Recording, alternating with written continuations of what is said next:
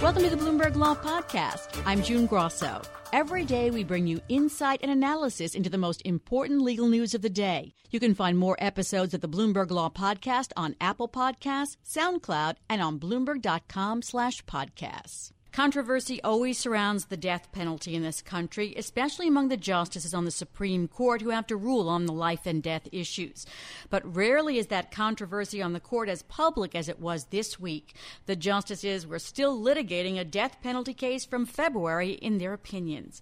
Joining me is Stephen Vladeck, professor at the University of Texas School of Law.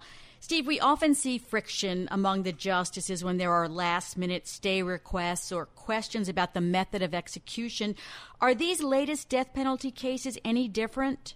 No, June, I think they're a little bit different in one important respect, which is that we no longer have Justice Kennedy. And so I don't think that the views have changed. I don't think that the ideologies have changed. I think it's just that the, the moderating influence that for so long had kept both wings of the court in check in these capital cases is now gone. And I think we've seen that over the last six weeks in the Alabama case, in the Texas case, and then in, the Missouri case. You wrote a column entitled, It's Neil Gorsuch's Supreme Court now, not Anthony Kennedy's. I would have thought it was John Roberts because he is the swing vote in several cases right now. Why do you think it's Neil Gorsuch? Yeah, I didn't pick the title. um, so the gist of the column was actually less about Justice Gorsuch um, and more about how in Bucklew, when the court you know rejected this challenge by this Missouri inmate to a lethal injection protocol that could potentially torture him, um, that this is really what the court's going to look like without Kennedy, not necessarily because of the result, but because you had a majority opinion that basically paid no never mind to the evolving standards of decency test that the Supreme Court had, you know, for decades relied upon the Eighth Amendment context and you had all of this sniping over the last minute maneuverings in the Alabama case from February that June and I have a hard time thinking Justice Kennedy would have abided. That we're seeing, you know, rancor and division from behind the scenes showing up in published opinions, that's pretty unusual. I find it very difficult to read these opinions dealing with graphic descriptions of the methods of execution and clinical analysis of the levels of pain. Is that really the best way for the justices to decide these issues? I'm sure that like if we had it to do over again, the answer would be no. But this is the you know the doctrinal web that we've weaved um, is one in which the death penalty is litigated in this awkward, often 11th hour measure where we're talking about exactly what the reactions are to certain drug cocktails, where we're talking about what alternative methods are reasonably available.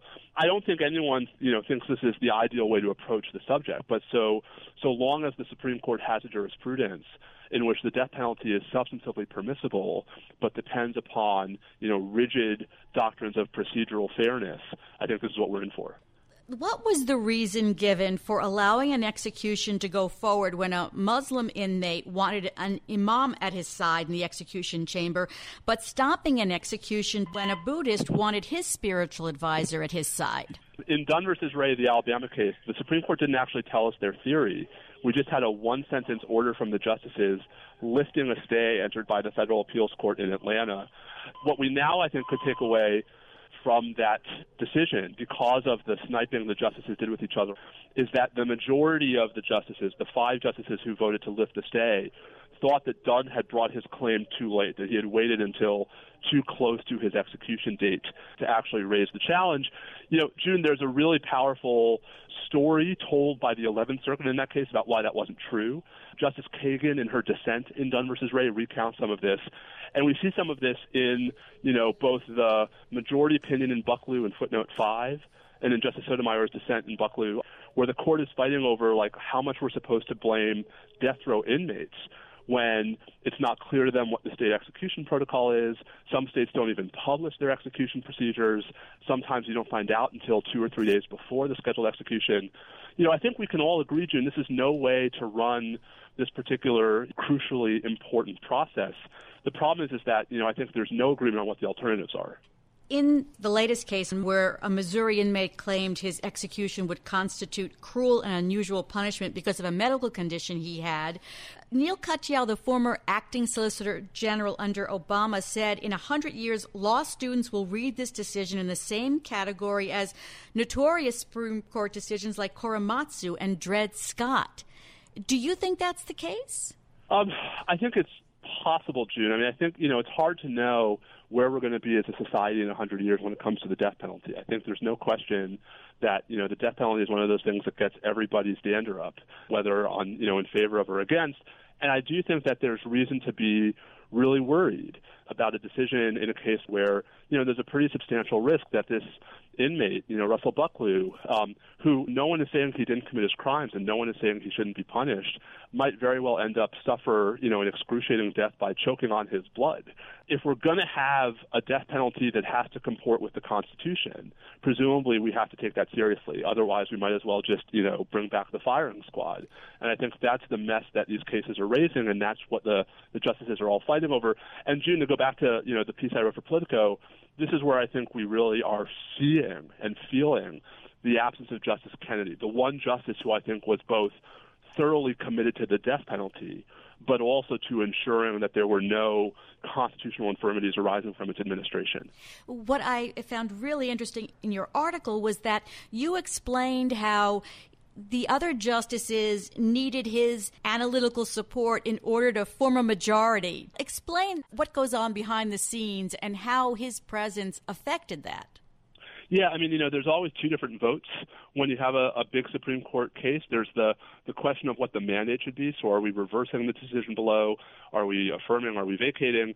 And then there's the rationale. And even when Justice Kennedy was on the same side as either the conservative bloc or the liberal bloc, it was often for less aggressive reasons. That is to say, like he would often insist upon a rationale that was closer to his views than perhaps to either Justice Thomas or Justice Kagan.